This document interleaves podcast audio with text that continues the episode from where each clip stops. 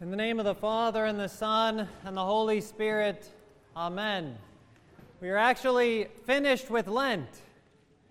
We have gone through all the Sundays of Lent, and we are here at, of course, what we know as Palm Sunday, or better, the triumphal entry of Christ. The triumphal entry of Christ. And of course, I emphasize the word triumph because all throughout Lent, Father Alex and I have been talking about the theme of victory.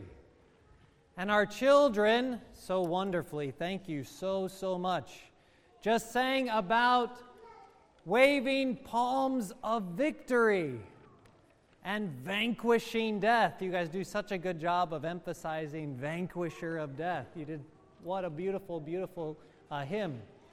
We've been talking about triumph and victory, and so of course, today would be no different because we went all the way through Lent and then we come today to a great victory, the triumphal entry into Jerusalem. And of course, we're building up to next week, the really great victory that we have in Christ. But what is this victory today? How can we participate with God in this triumphal entry, not just into the physical city of Jerusalem, but into the kingdom of heaven? And in one of the hymns this morning, we emphasize that they wave their palms of victory with gratitude.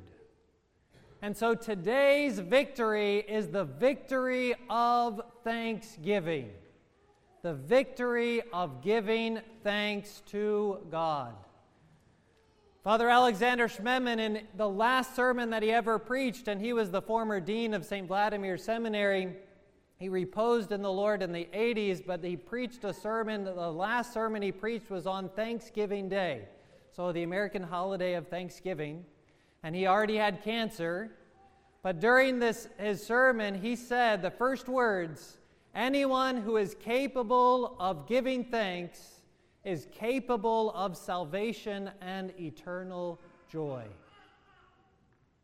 And St. Paul in the epistle really sums that up beautifully by saying, Rejoice in the Lord always, we just heard. And again, he says it again. Again, I say, Rejoice. And he says, with prayer and supplication, with thanksgiving. Make your requests known to God, and you will receive the peace that is beyond all understanding. That's what we want. There is victory in thanksgiving, victory in giving thanks to God. But we don't do it. And it's hard. Why don't we do it? Why don't we give thanks to God? Well, most of the time it's wrapped up in our pride. We go around and we have these mixed up expectations that things should just be done for us. And so when something happens for us, somebody opens a door for us, we just walk through it instead of turning and saying, Oh, thank you for opening that door. Whatever it is that we do, we go through, we don't give thanks because of our pride. We expect that people will do stuff for us. Right, children? We expect our parents to do our laundry for us. Say thank you when we, are, when we go through those things, when people do, do things for us. Our pride, our misplaced expectations keeps us from giving thanks. We also tend to be selfish.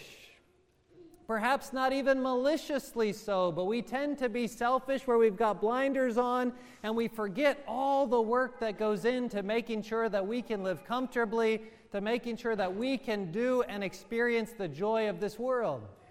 We walked into the church this morning and we looked around and said, Oh, look at the beautiful decorations. We all said that. How many of us looked around at the beautiful decorations and said, Oh, look at the beautiful decorations. I wonder who did that. Thank you for that. Or when we walk next door into the hall and see the, everything decorated beautifully for our dinner, we'll walk in there and say, Oh, it's beautiful. But are we going to walk in and say, Oh, it's beautiful I wonder who did it. Thanks be to God. Thank you to whoever it is that, that set all this up for us. How can I help and participate in that even better? And so we give thanks to God, but we miss it because of our pride. We miss it because of our selfishness. And so, to participate really in that victory of thanksgiving, we need to, of course, give thanks. And we need to remember that giving thanks is not a feeling. We don't have to be just overflowing with joy and thankfulness in order to look at somebody and say, Thank you. Giving thanks is just that, just saying thank you. So, the first thing that we need to do to participate in this victory is to just say thank you, to give thanks, to not expect that we are going to be just overflowing with joy all of the time, but just to say thank you. Dr. Nicole Roccas, in her book Time and Despondency, that I know many of you are reading or have read during Lent, and I hope that if you haven't, that you will pick up a copy of it and read it. Uh, but she has a few pages on Thanksgiving, and one of the things that she uh, encourages people to do is every single night before going to bed is to lay in bed and to think about three things that the Lord has done for them for you in, during that day. Three things to be thankful for. Three things to say, wow, thank God that this happened for me today. And just to do that every single day, we slowly break through our pride, we slowly break through our selfishness, and we are able to then more often give thanks to God. So we participate by just saying thank you, getting rid of the blinders, seeing the things that people are doing for us all of the time in our life, and we're then able to give thanks. And I know that that's hard because sometimes we're in the midst of chaos, sometimes we're in the midst of struggle, sometimes we're in the midst of pain. But the more that we can open our hearts and say, Thank you, God, the more that those things will become easier for us to deal with and to understand the presence of God that is with us. And of course, the best place for us to participate in Thanksgiving is right here. We are celebrating the Eucharist. The Eucharist, literally translated in Greek, simply means thanksgiving.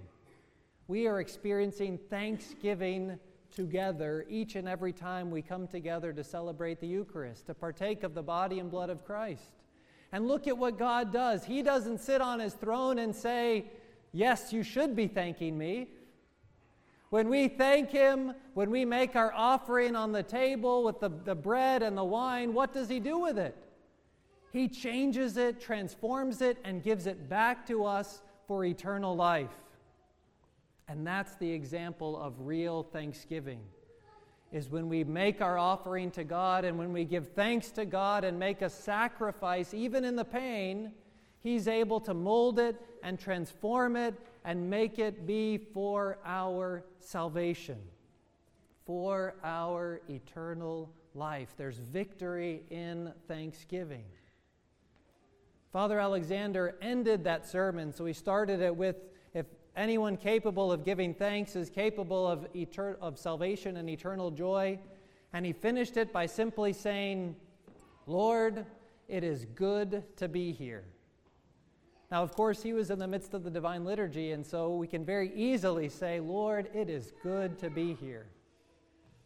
But the challenge for you this week, the challenge for you for the rest of your life, but start this week, is to wherever you are, be able to look and say, Lord, it is good to be here. Because where we are, is the place for our salvation, wherever that is. So you pull up to work and you park in your parking space and you make the sign of the cross, you take a deep breath and you say, Lord, it is good to be here. And you do the same thing when you go home or when you go to school. You sit in your class and you say, Lord, it is good to be here. And when you're having an annoying conversation, you say, Lord, it is good to be here. And it'll change how you are thinking about that person that is in front of you that you are interacting with and that you are dealing with. Lord, it is good to be here.